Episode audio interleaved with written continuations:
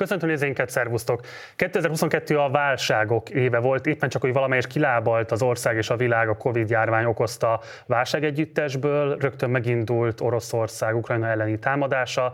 Ennek nyomán infláció, energiáremelkedés, alapvető élelmiszerárak emelkedése és további áremelkedések kísérték ezt a folyamatot. 2023 éppen ezért valószínűleg továbbra is különböző válság együttesek jelében, jegyében fog majd eltelni, hogy pontosan milyen válságokat kell megérnünk, és ennek milyen hatása van a társadalmunk egészére. Nos, ebben segíthetek többek között a társadalomtudományok egy kicsit jobban eligazodni. Társadalmi Report 2022, ez a Tárki legújabb kötetének a címe, amely egy három évtizedes hagyományra tekint vissza. Két évente jelenik meg a kiadvány, amely alapvetően próbál átfogó képet adni a gazdasági, társadalmi, politikai változásokról. Ezen keresztül segít abban, hogy olvasni és érteni tudjuk társadalmunk legfontosabb folyamatait. A mai este folyamán a kötet szerzőit, illetve szerkesztőit hívtuk el ide a stúdióba, hogy segítsenek nekünk abban, hogy pontosabban megértessük, hogy mik olvashatóak ki ebből a kötetből. Ez önmagában nem spórolja meg egyébként a kötet elolvasásának a terhét, de talán kedvet csinálhat hozzá. Mindenkit bíztatunk arra, hogy vagy szerezze be a kötetet, vagy pedig a tárki honlapján ingyenesen hozzáférhetően tegye magáévá, olvassa el a kötetet, vagy legalább egy-két szerzőnek szavazzon bizalmat, és próbálja meg ezeket a tanulmányokat valamilyen módon megismerni, és ezen keresztül saját magunkról minél több ismeretet megszerezni. Köszöntöm is a stúdióban most Kolosi Tamást, a tárki alapítóját és elnökét szervusz. Szervusz. Illetve Tóth István Györgyöt, a Tárki vezérigazgatóját, szervusz. szervusz. Tamás, elsőként hozzád fordulok. Kérlek, hogy egy kicsit bontsuk ki a nézőink számára. Tehát mit jelent az, hogy ez egy három évtizedes hagyományra visszatekintő kötet, két évente jelenik meg. Mi az a tendencia, ami kiolvasható ebből a három évtizedből? 1990-ben határoztuk el eh, Andorka Rudolfal és Vukovics Györgyel, hogy Magyarországon is kellene csinálni egy adatriportot, társadalmi riportot, amelyik az empirikus társadalomkutatás adatszerűségét viseli magán, és elsősorban a megismerhető objektív adatokból indul ki. Ennek a mintáját néhány országban már jelezte Németországban Daten Report eh, néven, Hollandiában, eh, Angliában jelentek meg hasonló kiadványok. Eh, a mi kiadványunk talán annyiban különbözik ezektől, hogy több benne az elemzés, tehát az adatok közlés mellett egy kicsit nagyobb súlyt fektetünk arra, hogy az adatokat is értelmezzük. Ez a fő funkciója a társadalmi riportnak, és nagyon büszkék vagyunk, hogy 17-szer jelent meg a két évenként megjelenő kiadvány legújabb verziója.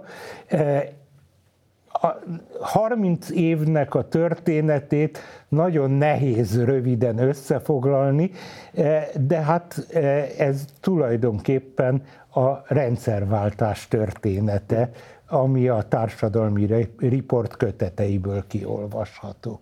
Ha már a kiolvashatóság vonalán vagyunk, akkor ezen is menjünk tovább, és fordulok hozzád István, hogy ebből a kötetből mik azok a trendszerűségek, amelyek kiolvashatóak, akár több tanulmányban is beazonosíthatóan jelen vannak. Egyáltalán létezik-e ilyesmi, ami esetleg végigvonul a kötet egészén? Hát ugye az az előnye ennek a megoldásnak, amit Tamás említett, hogy itt mi mindig az elmúlt két évnek a szisztematikusan gyűjtött adatait elemezzük.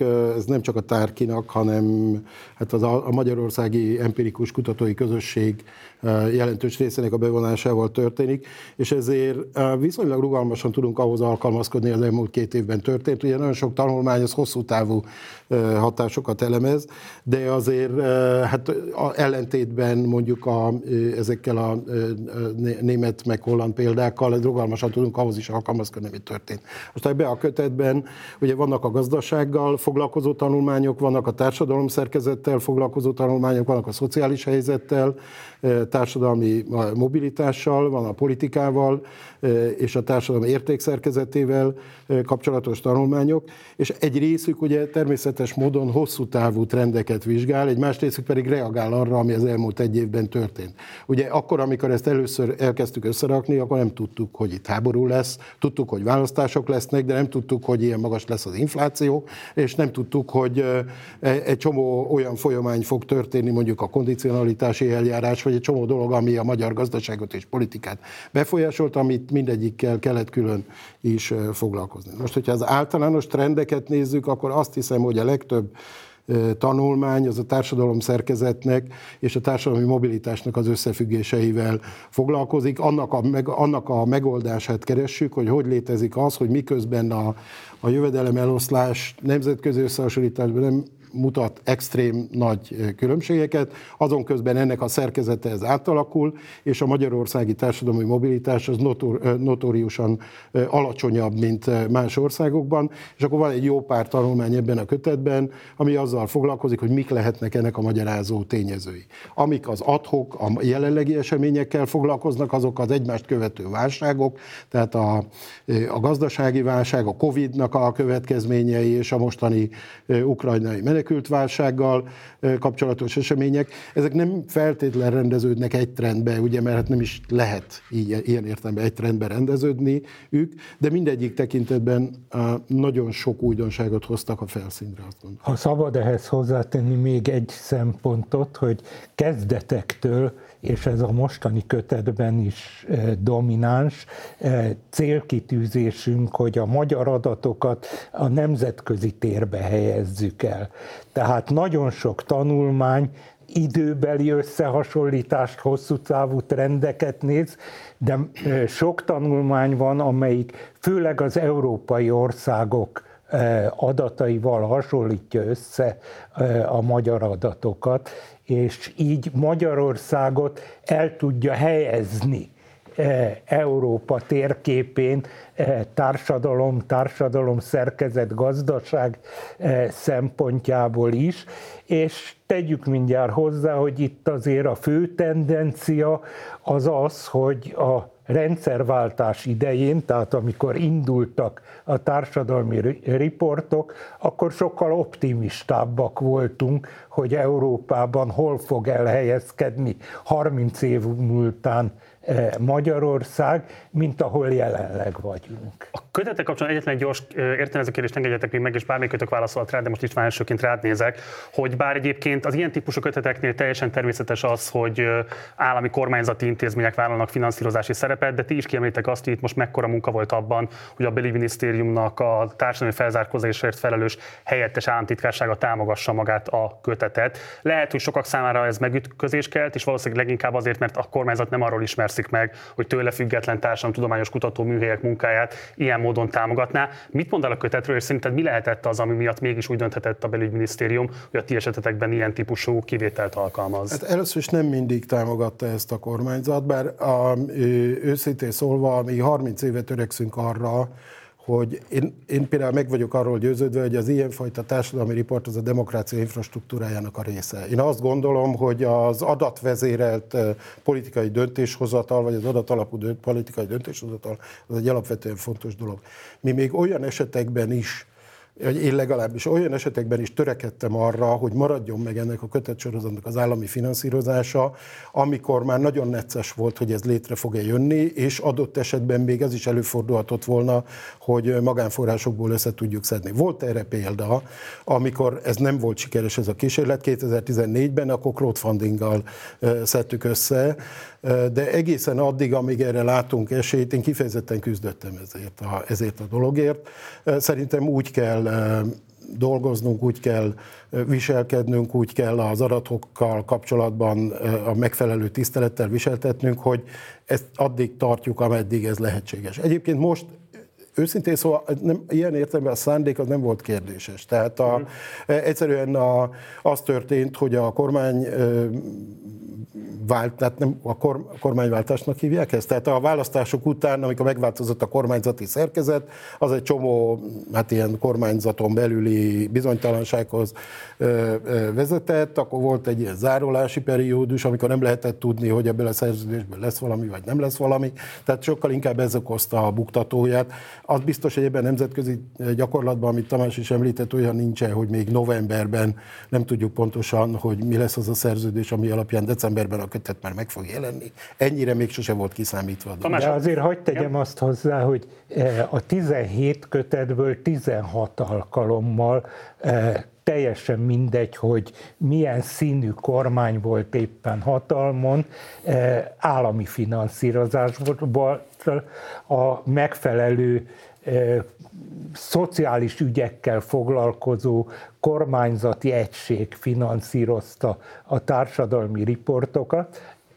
Egy alkalommal, mint erre István is utalt, 2014-ben visszautasítást kaptunk az akkori kormánytól, akkor el is határoztuk, hogy hát ha nincs finanszírozás, akkor befejezzük.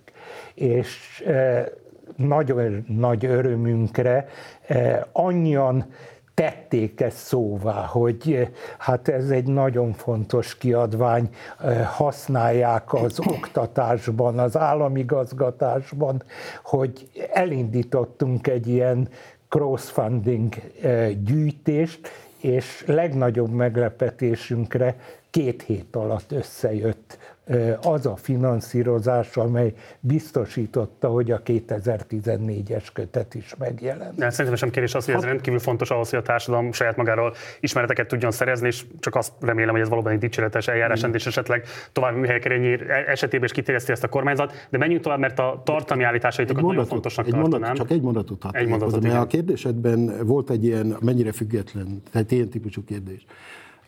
Az el... Nem az volt a kérdésem csak, hogy az szokatlan, 30, egy tőle független. 30 év során számomra az a mérce, hogy a tartalomjegyzéket bármikor is szeretné látni a kormányzat. Ez az elmúlt 17 kötetben egyszer sem fordult elő. Tehát a tartalomjegyzéknek az össze, az, hogy ki a szerző, miről ír, ez mindig a szerkesztő. Tehát én 98 óta vagyok szerkesztő, Tamás meg 90 óta soha nem volt ezzel kapcsolatban, kér, nem merült fel kérdés. Ne legyen félreértés, nem is akartam implikálni azt, hogy esetleg bármifajta szerkesztői szabadságcsorbulás következett volna be. Szerintem ez egy fontos dolog, hogy erre áldoz a magyar kormány, áldozon is minél többet. Tamás, hozzád fordulok. Ugye a kötetnek az egyik vállalása az volt, hogy a különböző társadalmi alrendszerek struktúráját egyfajta történeti folytonosságban is vizsgálja meg. Ugye Szelényi Ivánnal közösen írtatok egy fejezetet, visszatekintő előretekintés a magyar társadalom és politika változásai 2004 és 2022 között, amelyben ugye átnézitek azt, hogy az EU csatlakozás óta eltelt csak nem két évtized alatt, hát igazából milyen előrejelzések voltak akkoriban, és hogyan változott meg a percepciója a csatlakozással kapcsolatos reményeknek, és azt írjátok a tanulmány pontján, egészében tekintve a rendszerváltás harmadik évtizede sikeresnek mondható. Ugye ez az az évtized, ami az Orbán kormány évtizedének tekinthető, és amely kapcsán egyébként közgazdászok el szokták azt mondani, hogy gazdaságilag valóban több mutatóban is sikeresnek mondható a kormányzati teljesítmény, de vannak más elemzők, amik meg azért ezt a sikert eléggé relatívnak veszik, hogyha mondjuk kifejezetten a társadalmi alrendszerek, a jóléti társadalmi rendszerek működését vagy működtetését nézzük, vagy veszük alapul alakul. Szóval kérlek, hogy ezt fejtsd ki, hogy milyen tekintetben vehető sikeresnek a 2010-es évtized.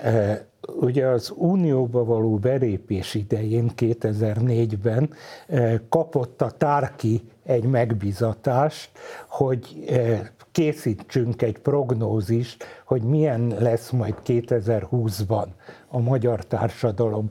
E, nagyon sok belső és külső munkatárs bevonásával egy nagyon részletes elemzés készült, hogy hogy képzeltük el 2004-ben a 2020-as magyar társadalmat. Szelényi Ivánnal most azt nézzük meg, hogy ezek az akkori elképzelések mennyire váltak be.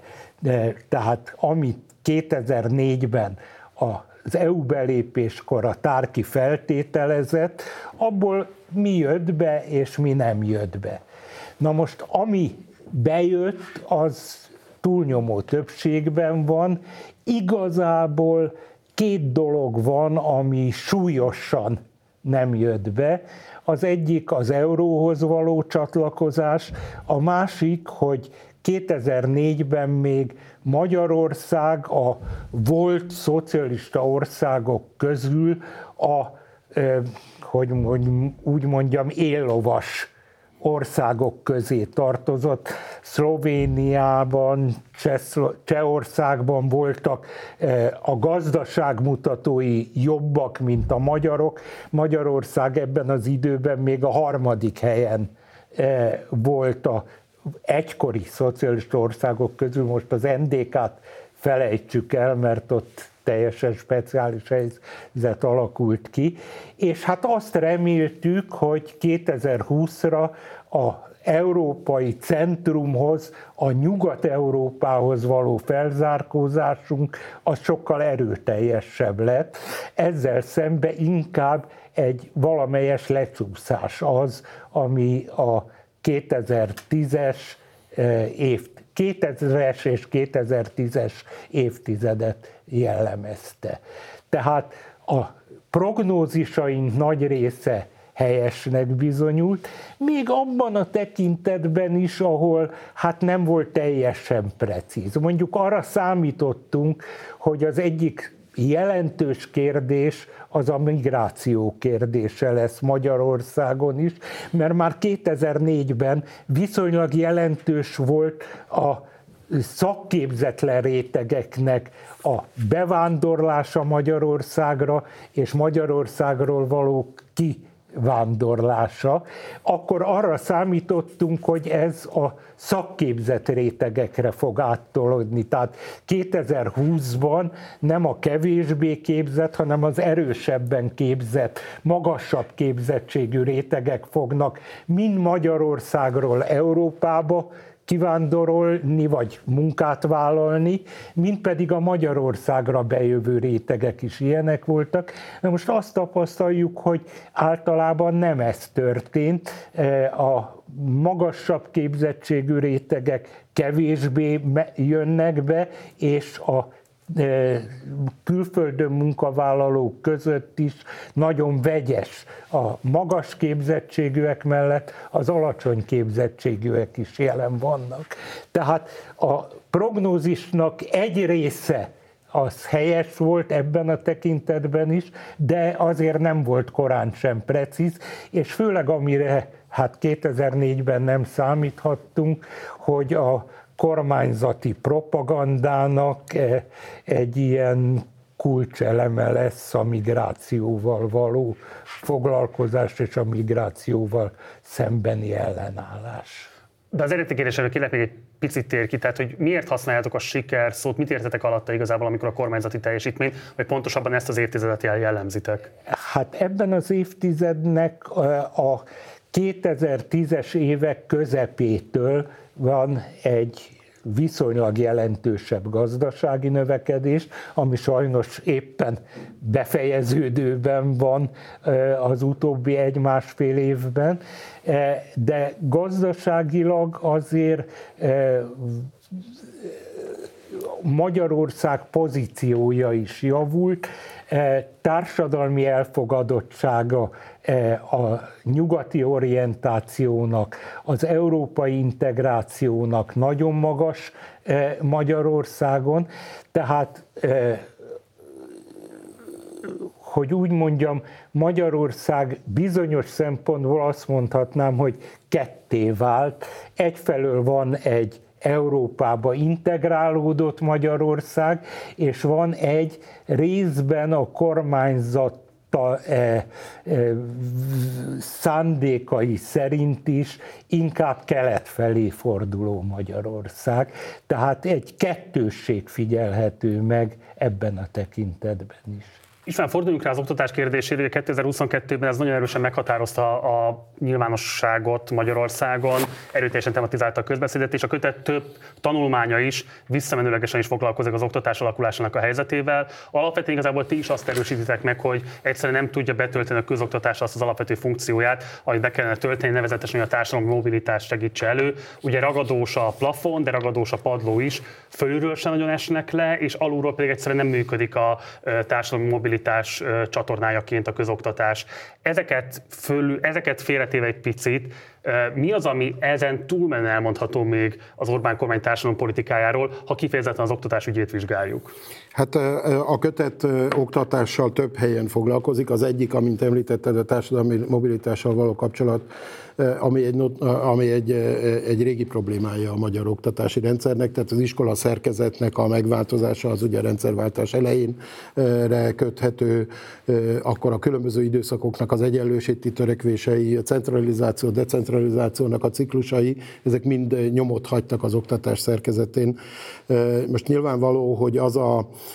az az irány, ami az elmúlt mondjuk így 10-12 évben oktatáspolitikában történt, az, annak az egyik jellemzője az, hogy a munkaerőpiaci igényekhez jelentősebb mértékben alárendelték a, az oktatáspolitikát. Tehát a, ugye az az elvárás, hogy növekedjen a foglalkoztatás, hogy létrejön a, foglalko- a munkaalapú gazdaság, az nagy, és ebből következően levezetve az oktatással kapcsolatos igényeket is, az jelentős részben átalakította a, a minden szinten az oktatás tulajdonképpen.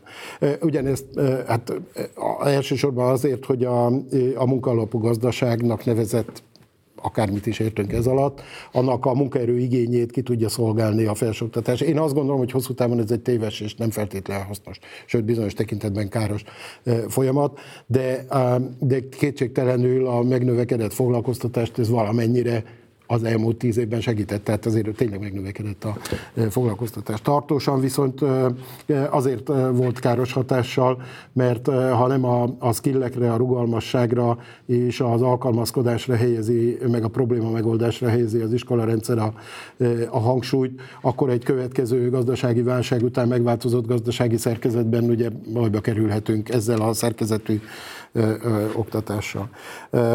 Én azt gondolom, hogy erről hosszasan lehetne, lehetne beszélni. A, általánosságban azt mondhatjuk, hogy a, a, a mobilitási csatornaként, hasz, tehát az oktatás, mint mobilitási csatorna nem lett jobb ebben. Voltak pozitív jelenségek egyébként, mert azt gondolom, hogy például a, az óvodáztatásnak a, a kötelező vététele és a, a kötelező iskoláztatás alacsonyabb szint, alacsonyabb életkortól kezdése, ez egy pozitív fejlemény volt. Az, hogy az élet a kötelező iskoláztatásnak a felső korhatárát lejjebb vitték, az már nem egy pozitív fejlemény, azt gondolom. Most anélkül túl sokat időt töltenénk ezzel, még egy másik dologra föl szeretném hívni a figyelmet. Ugye az elmúlt évek válságainak az egyik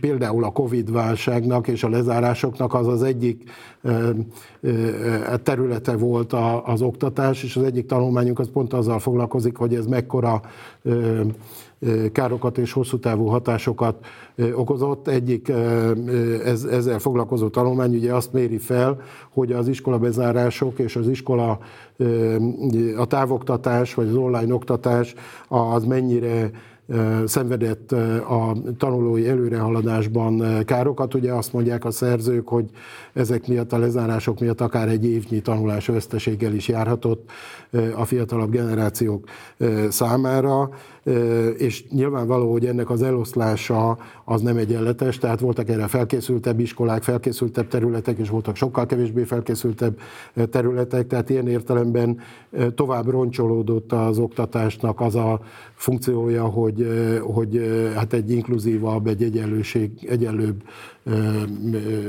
hát, iskolarendszer felé menjünk. Nyilvánvaló, hogy ez a centralizáció, ami bekövetkezett, az, aznak időközben kijöttek a problémái, tehát nehéz dolog ezt megmondani, hogy most jó vagy nem jó a centralizáció. Nyilvánvaló, hogy ha, ha jó célokra használják, és arra a célra használják, hogy a minél inkluzívabb legyen az oktatási rendszer, akkor az lehet jó is. Ha, ha nem erre használják, akkor az egy, akkor az egy negatív tendenciát jelent. Azt hiszem, hogy a szándék az az volt, hogy, hogy egyenlősítsen és deszegregáljon, de hát az adatok meg azt mutatják, hogy ez nem, nem sikerült. Igazából tulajdonképpen az oktatásnak egyik szintjén sem. Ha szabad ezt avval kiegészíteni, hogy a oktatás és mobilitás kapcsolata 40 éve probléma Magyarországon. E, tehát már a szocializmusban is, e, akkor sok tekintetben még eredménynek is tekintették a szociológusok, hogy e, a társadalmi pozíciók között az oktatás osztja el az embereket kedvezőbb és kedvezőtlenebb pozíciók között, mert előtte elsősorban a politikai megbízhatóság eh, volt ilyen elosztó mechanizmus, és ezzel szemben a 70-es, 80-as évek magyar oktatás szociológiája pozitívumnak tekintette, hogy a az iskola osztja el az embereket. Ez a mobilitás és az iskola közötti diszharmonikus kapcsolat, ez tehát nagyon régi, de sajnos nem is változott az utóbbi 30 évben.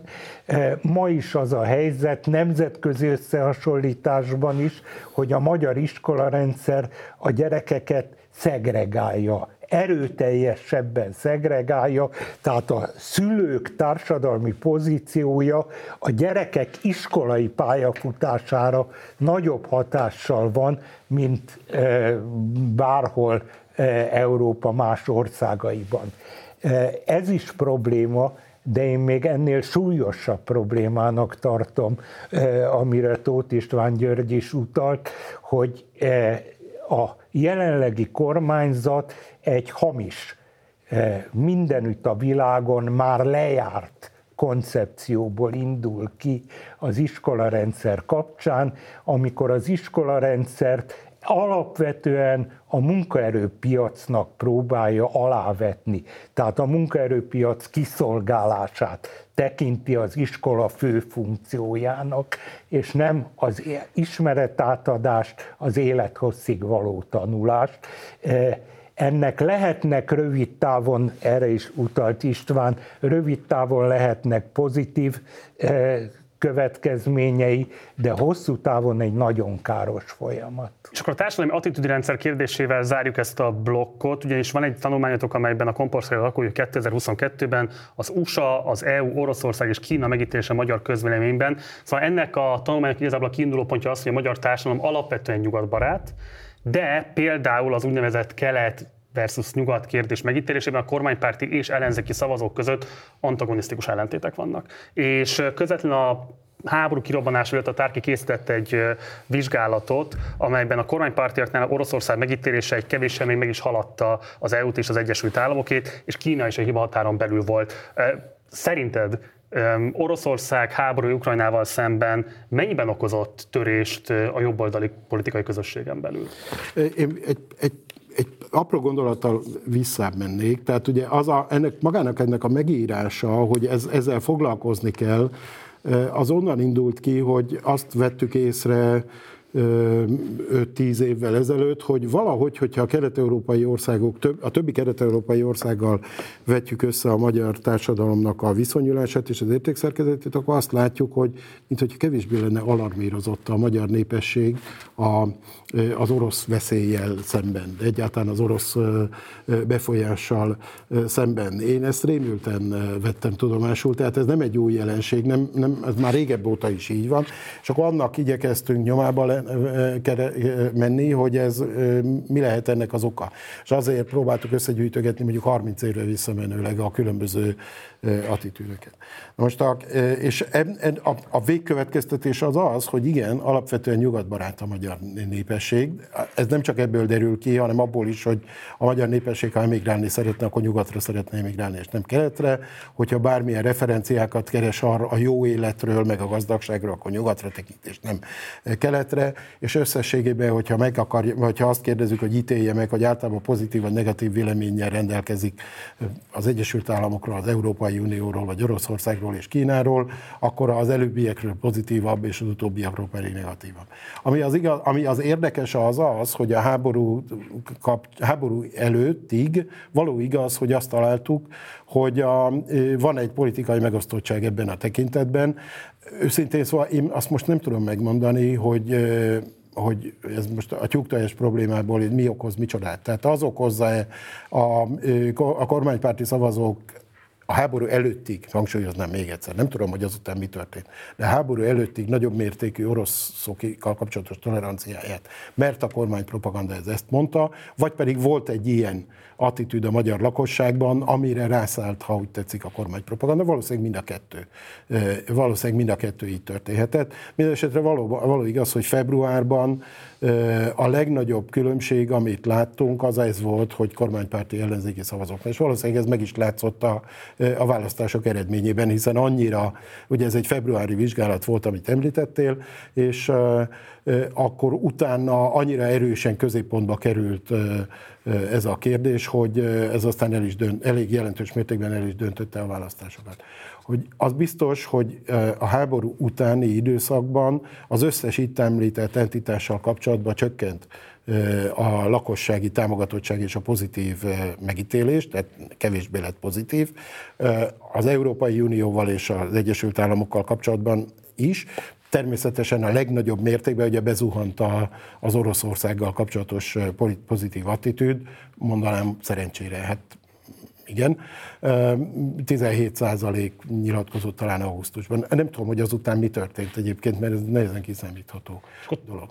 Tamás az utolsó megszólás lehetőségével élve, hogy kérlek röviden azt mondd el, hogy bár 2023 elején vagyunk, nyilvánvalóan azok a társadalmi törésvonalak, amiket itt ebben a kötetben elemeztek, jócskán velünk lesznek majd. Tehát elemzőként mik azok a kormányzati intézkedések és azok társadalmi hatásai, amire leginkább fogsz vagy fogtok figyelni majd?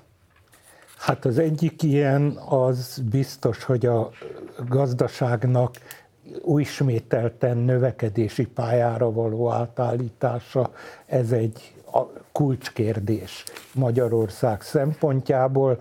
Eh, Magyarországnak felzárkozása Európához, az európai átlaghoz, ez gazdasági eh, jövedelmi viszonyokba egy alapvető kérdés, az infláció csökkenése szintén alapvető kérdés, tehát a döntő kérdések a gazdasági felzárkózás nál jelentkeznek.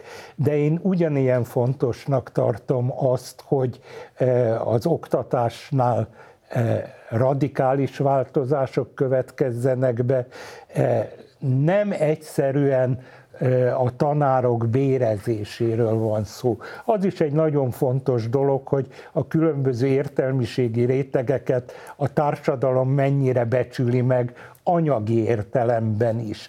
De még fontosabbnak tartom azt, hogy az oktatással kapcsolatos alapvető filozófia változzon meg, és természetesen nagyon fontos az is, hogy a magyar társadalom másik beteg gyereke az egészségügynél az elindult pozitív változások, mert ott pozitív változások indultak el véleményem szerint a paraszolvencia megszüntetésével, az orvosok nagyobb megbecsülésével, de ezeknek a változásoknak nem lenne szabad lefékeződnie.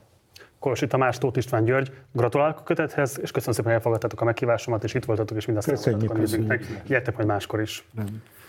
Folytatódik a műsor, és érkezik ide a stúdióba a kötet két további szerzője, majd a következőkben elsősorban gazdasági témákról lesz majd szó. Az egymásra halmozódó gazdasági krízisek elemzésének a témája ugyanis Palóc Éva tanulmányának. Ő fogja majd ismertetni, hogy mik a legfontosabb megállapításai. De érkezik Huszár Ákos szociológus, a magyarországi osztályviszonyokat tekintette át az írásában az elmúlt 40 év távlatában, tehát átfogó képet fog tudni arról adni, hogy milyen típusú jövedelemváltozások és a jövedelmi egyenlőtlenségek történeti változásai mégis milyen tendenciákat mutatnak.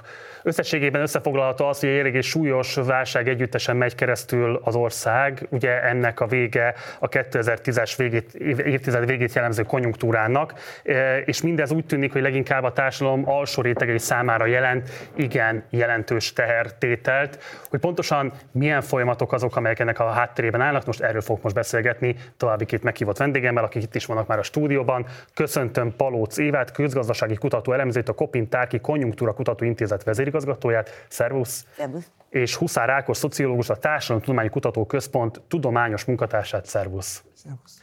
No, hát akkor kezdjük veled, Éva. Ugye a makrogazdasági mutatók elemzésével foglalkoztál, két éve jelent meg a legutóbbi társadalmi riport. Összességében ez a két év, ami azóta eltelt, a 2020-as évtized kezdete volt miben értékelhet, hogyan értékelhetők a meghatározó mutatók, milyen változás érhető tetten? Nagyon egyszerűsítve a kérdést, jobban élünk-e, mint 2020-ban? Hát e, erre így, e, igen, igen, vagy nem, nem, nem tudnék válaszolni, a, a válasz egy kicsit bonyolultabb.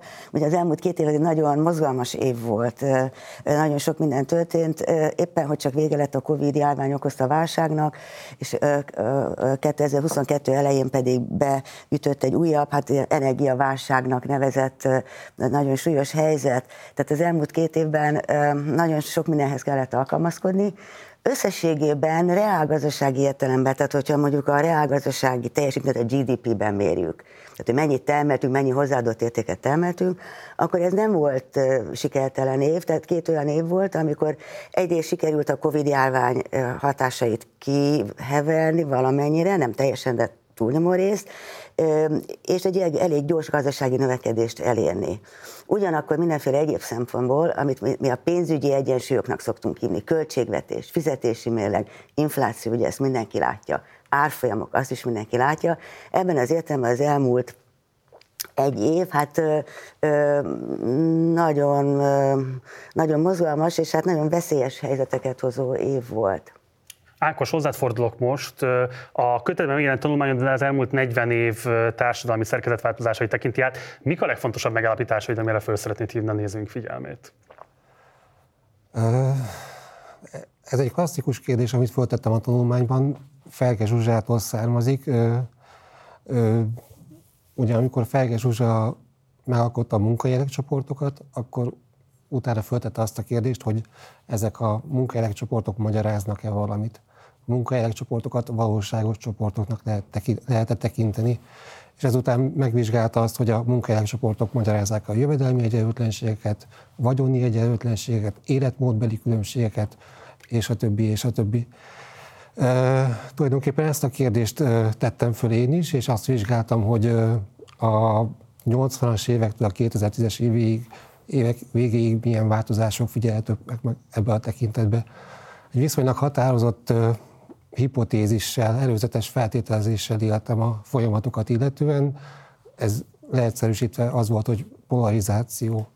A vizsgált időszakban növekedtek a jövedelmi egyenlőtlenségek összességében, és ez részben a foglalkozási csoportok közötti különbségek növekedésében fog megmutatkozni. Bocsáss meg, csak van is egy, egy ezzel kapcsolatos grafikonunk, amit a kötetből vettünk a tanulmányodból. Mm. Itt a jövedelmi arányok változásáról szóló grafikont fogjuk most bemutatni, és azt szeretném kérni majd tőled, hogy elemezd ezt a nézőink számára. Hát igazából mit látunk itt most ezen a táblázaton? Itt ugye az alsó és a felső foglalkozási csoportok jövedelmének a ö, aránya látható, és ö, ugye az látszik, hogy 82-től 2015-ig folyamatosan növekedik a felső és a csoportok közötti átlagjövedelmnek a különbsége, a, a, a, ami viszont számomra elég meglepő volt, és ez ellentétes volt a előzetes feltételezéseimmel, az, hogy 2009-re, 2019-re ez a különbség ez lecsökkent, méghozzá elég jelentős módon lecsökkent.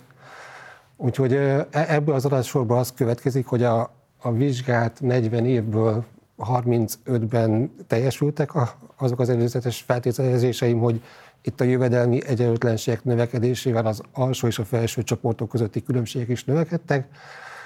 A 2010-es évek végére viszont abszolút nem és ez okozott nekem néhány álmatlan éjszakát. Bocsáss meg csak akkor, hogy a nézőnk számára mindenképpen értetővé tegyem. Tehát igazából, ha jól olvasom az adatsort, akkor 2005-ig egy erőteljes polarizáció figyelhető meg, és az utóbbi 15 évben, mint hogyha csökkenne ez az olló, ennek az okait miben tudott tetten érni? Itt az alsó osztály társadalmi mobilitásának új csatornái nyíltak volna meg, vagy épp ellenkezőleg bizonytalanabbá vált a felső középosztály társadalmi helyzete? Itt az igazán izgalmas az a 2010-es éveknek a második fele 2015 utáni időszak, és igazából én, én nekem kétféle irányba mentek a gondolatom, amikor, amikor erre magyarázatot kerestem. A, az egyik az abszolút módszertani. Itt egy ilyen 40 éves összehasonlításnál iszonyú sok adattal kapcsolatos kérdés merül föl. Heterogén adatbázisokkal dolgoztam, mi az, amit ezek az adatfelvételek valóban azonosan mérnek, valóban össze, össze lehet hasonlítani őket, és hol van olyan pont, ahol, ahol el lehet csúszni. De a 2010-es évek végének a jövedelmi adatai azok, azok ilyenek. A korábbi időszakokról ö, mindig több forrásból voltak jövedelmi adataink. 2010-es évek elejéig a tárkinak is folyamatosan voltak jövedelmi, jövedelemre vonatkozó mérései, erre az időszakra nincs. Ez nagyon hiányzott nekem. És hogyha ha megnéztük a, megnéztem a KSH-nak a jövedelmi változóit, akkor, akkor fura jelenségek voltak az utolsó éveknél, például olyan típusú ö, dolgok, hogy megnéztem a háztartásoknak a nettó jövedelmét, meg a bruttó jövedelmét, és az utolsó években a háztartások 10%-ánál a nettó az magasabb volt, mint a bruttó. És a levont adó pedig negatív volt. Tehát megkeresték a bruttó bérjüket a emberek, levonták az adót, és több lett a nettójuk. Tehát az adatokkal kapcsolatos dolgok is fölmerülhetnek, benne lehetnek az eredményben. De szerintem ez nem magyarázza önmagában, itt, itt valószínűleg tartalmi változások vannak, ezek pedig úgy állhatnak elő, hogy, hogy bizonyos munkáscsoportoknak a jövedelme az gyorsabban növekedik, mint, mint ö, bizonyos szellemi középosztályi csoportoké, és erre lehet példát mondani. Valószínűleg a, az iparban, vagy akár a szolgáltatásban vannak olyan munkáscsoportok, akiknek a jövedelmei azok gyorsabban növekedtek, mint a, elsősorban a közférában szellemi foglalkoztatás, foglalkozású csoportoké. Éva, hozzád fordulok, ugye, hogyha most leegyszerűsítve úgy ezt megfogalmazni, hogy 2010-es évek közepéig egyfajta konjunktúra jellemezte a gazdaságot, de azért mostanra már alapvetően a válságok időszakát írjuk, és te alapvetően egymással torlódó válságokról írsz a tanulmányodban. És hadd idézzek egy eléggé aggasztó megállapítást, amit itt fogalmazol meg. Így írsz erről, a magyar gazdaság 2009, az a globális pénzpiaci válság óta nem volt ilyen súlyos helyzetben, sőt nem kizárt az előző válságnál drámaibb kimenet sem milyen drámai következményeket tudsz elképzelni, és kiket érinthet ez a válság uh-huh. szerinted a legsúlyosabban? Ja.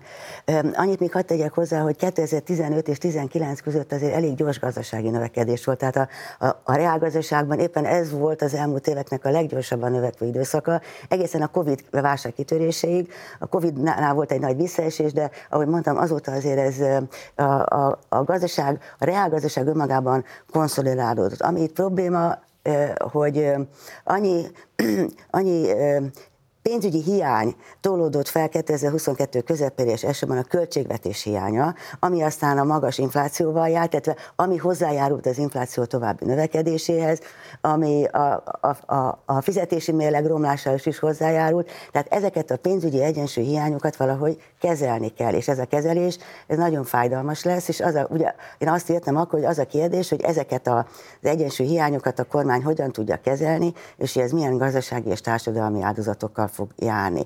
Visszatérve még arra, hogy nem válaszoltam az előző kérdésre, de aztán a végén, hogy... De, jobban... Bár, bocsáss meg, mert ide, meg, ide is van egy grafikonunk, amit készültünk ja, a te tanulmányodból. Itt az elmúlt 12 év EU és Magyarország GDP összehasonlítását. Igen, igen, ez az, amiről beszéltem. Igen, igen, ugye, igen. Viszont, hogy most, hogy már látjuk is, hogy miről van szó pontosabban, csak hogy röviden elemezve, hogy azt lehet látni alapvetően, segítek egy kicsit is a nézőknek, hogy van egy erőteljes együttmozgás a Magyarország és az EU átlag GDP-vel, ugye amikor nagy beszakadás van, EU átlag szinten, akkor nálunk 2020, is, igen? és amikor kiemelkedő GDP növekedés van, akkor nálunk is ez tapasztalható. Talán most van egy olyan időszak, amikor egy picit elmozdul egymástól a két tendencia. Szóval hogy kérlek, hogy mondd el, hogy miért van ennyire analógban a két egyenes egymással.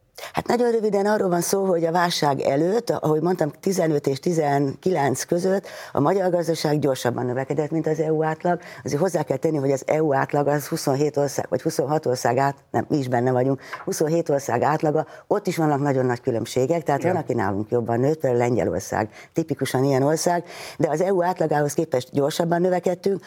Érdekes módon a válság szinte hajszál pontosan ugyanolyan visszaesést és visszapattanást okozott, ez az a szakadékottan, és a, a, azóta viszont ismét visszatért az az állapot, hogy a magyar gazdaság legalábbis 2022 első har, három negyed évéig e, gyorsabban növekedett, mint az EU átlag. Tehát visszatért ez a válság előtti helyzet. Ez valószínűleg változni fog, mert hogy, a, a, a, ugye, hogy jobban élünk-e vagy nem, vagy mikor fogunk jobban élni, ez az a helyzet, hogy ebben az utolsó három negyed évben, vagy az első, 2022 első fél évében kifejezetten jobban éltünk, mint korábban. Olyan óriási vás, a, a választások előtt, olyan óriási pénzeső zúdult a háztartásokra, ami aztán később a költségvetési problémát okozza, és ami, amit most inflációban megfizetünk többek között, Igen.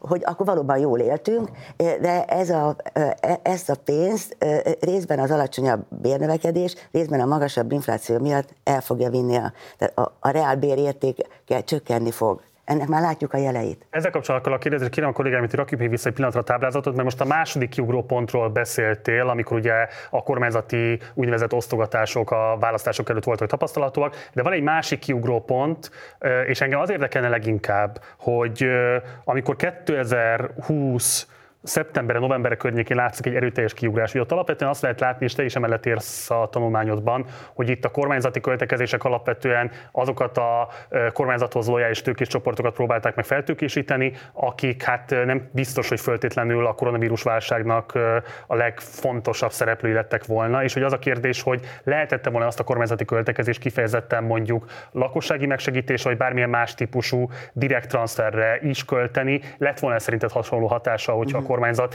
más típusú politikai prioritásokat helyez előtérbe. Igen, hát most az az ábra eltűnt. Igen, mert bocsánat, én mondtam rosszul, ez a helyes ábra. De, de még ahhoz is tudtam volna ezzel kapcsolatban valamit mondani, hogy az a nagy kiugrásot az ábrában, az a felpattanás, az azt jelenti, hogy 2020-ban óriási volt a visszaesés, 21-ben ilyenkor a bázishatás miatt egy nagyon gyors növekedés mutatható ki. Azért azt el kell mondani, hogy egy, a vonal óta, a vonató jobbra lévő részen már negyedéves növekedések vannak, pontosan azért, hogy jobban lássuk, hogy, hogy milyen folyamatok vannak. Valóban ott az a, az a magas növekedés az összefüggésben van a, a kormányzati költekezéssel, de ez a 2020-as költségvetéssel kapcsolatos megállapítás, és akkor most megnézhetjük már a másik ábrát, ez arra vonatkozik, hogy a kormány nagyon sok ö, ö, pénzt osztott ki különböző vállalkozások számára, viszont nagyon, úgy tetszik, szűkmarkú volt a munkahelyek megtartása érdekében. Ez, most az, a, ez, a, ez az ábra. Tehát, nem, És csak a nézők mondom, hogy az a középső nagy kiugró háromszög az, amit érdemes figyelni. Igen, igen. Tehát ami már akkor nagyon árulkodó volt, és azt gondolom, hogy úgy tulajdonképpen középtávon, akár hosszú távon is a, a válságok, ennek a két válságnak a elhúzódó hatása lehet, nevezetesen felerősítették azokat a azokat az állami beavatkozási, ilyen intervenciós szándékokat és hajlamokat, amelyek mindig is megvoltak a kormányban.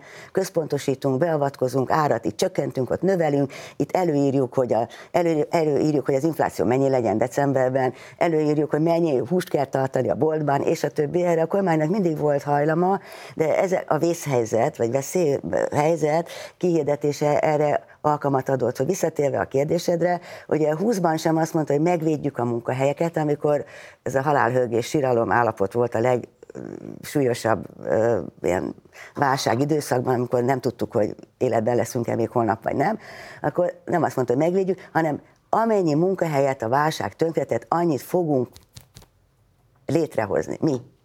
És melyik ágazatokban? Élelmiszer, uh-huh egészségipar, designipar, designeripar, hogy miért pont az a filmipar, tehát kijelöli a kormány azokat az ágazatokat, amelyeket ő támogatni akar. Azért van ennek nyilván személyes vetítődése, tehát hogy miért pont azok az ágazatok jönnek szóba, turisztikánál ez egyértelműen látszik, de egyébként mondom, ez, ez, ez jelent meg ebben a válságkezelésben is, majd mi megmondjuk, hogy utána majd mi lesz, és annak adunk pénzt, akinek adunk.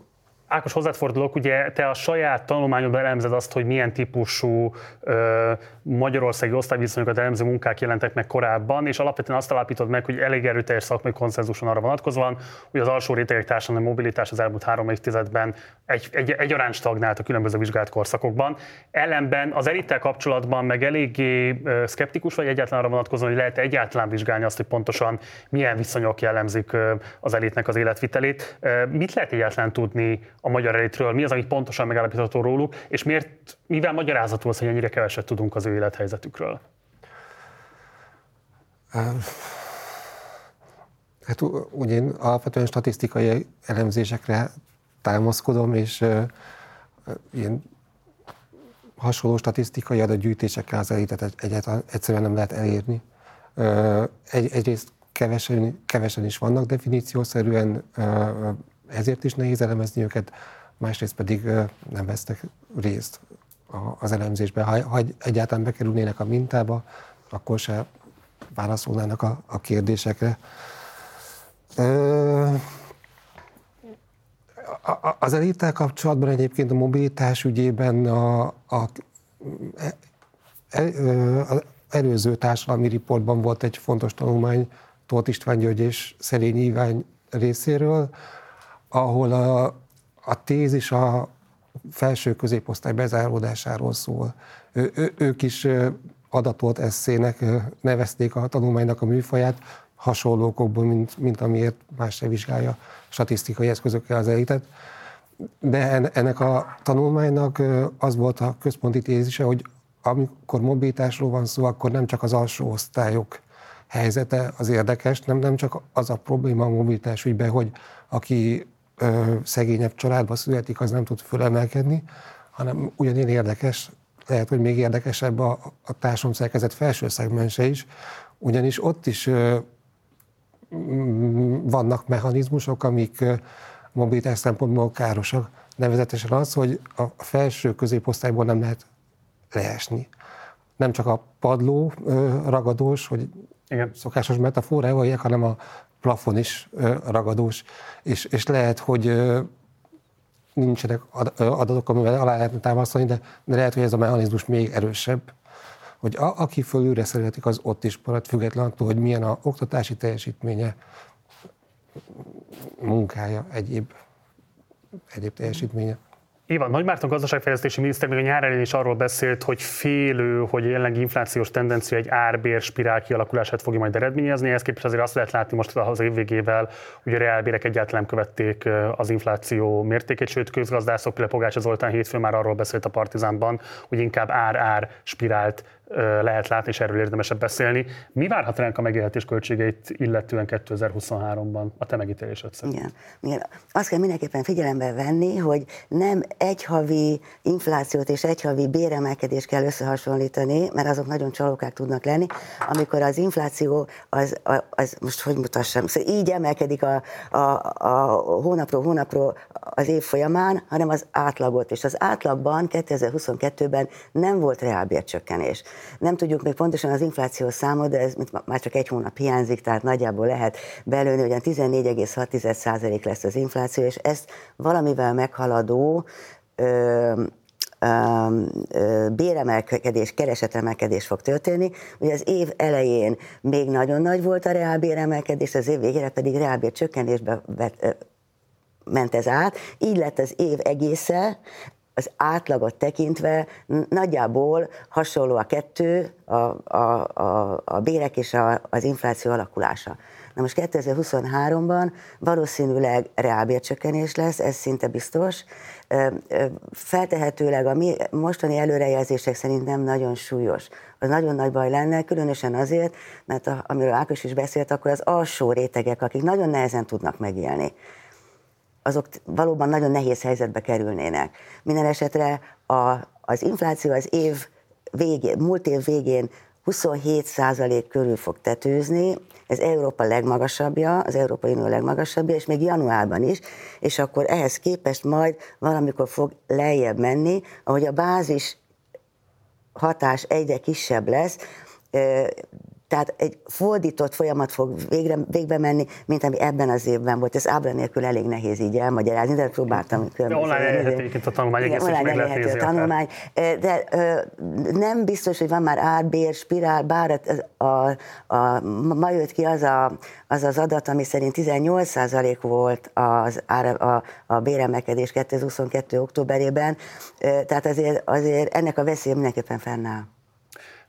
Ákos, picit beszéltem erről, de szeretném, hogyha még egyszer visszatérnénk rá. Tehát igazából minek köszönhető az, hogy az értelmiség legalábbis a teleírásod alapján a rendszerváltás óta igen jó gazdasági pozíciókat tudott megfogni, legalábbis 2019-ig, és aztán 2019-ben látható egy trendforduló. Tehát egyrészt érdekel, hogy ezt mivel magyarázható, hogy 2019-ig tart ez a trend, és mivel magyarázható a fordulat? Van esetleg bármifajta kormányzati intézkedés, amit be lehet azonosítani mögött? Ugye a, a tartalmi magyarázat, amit, amit végül nem írtam bele a tanulmányba, mert, mert nincs alátámasztva adatok eredményekkel, az az, hogy, hogy elsősorban, hogy a ö, iparban, szolgáltatásban ö, jobban emelkedtek a bérek a fizikai munkásoknál, és mint, mint a ö, elsősorban közférában szellemi munkát végzők körében, és itt tanárokra, ápolókra, hasonlókra kell gondolni. Itt, itt ugye a minimálbéremelés a, az egyik, egyik központi intézkedés, ami, ami valószínűleg fölfele nyomta a piaci szférában a, a béreket. Hasonló, hasonló szintű béremelésre pedagógusok, ápolók esetében nem volt példa. Hm. És, és szerintem alapvetően ez áll a 2010-es évek második felének a változásainak a hátterében. Csak az árásként éve hozzád fordulok, Kolosi Tamástól is igazából ezt kérdeztem, hogy bár az év elején vagyunk, de azok a törésvonalak, amelyekről írtak a kötetben, azok nyilvánvalóan meg fogják határozni ezt az évünket is. Elemzőként, kutatóként mik azok a társadalmi mozgások, gazdasági változások, amelyekre kiemelt figyelmet fogsz majd fordítani? Hát a gazdasági változások között hallottam, hogy Tamás is ezeket említette. Én a költségvetési hiány kezelését, az adósság kezelését, illetve az inflációval való megbirkózást tekintem ilyennek. A kettő nem független egymástól, mert a költségvetés lépései is folyamatosan inflatórikus, infláció gerjesztő hatásúak, tehát ezt, ezt kell majd figyelemmel, figyelemmel kísérni. Paló Céva, Huszár Ákos, nagyon szépen köszönöm, hogy elfogadtátok a meghívásunkat, köszönöm szépen, hogy itt voltatok, gyertek máskor is majd. Köszönjük. köszönjük.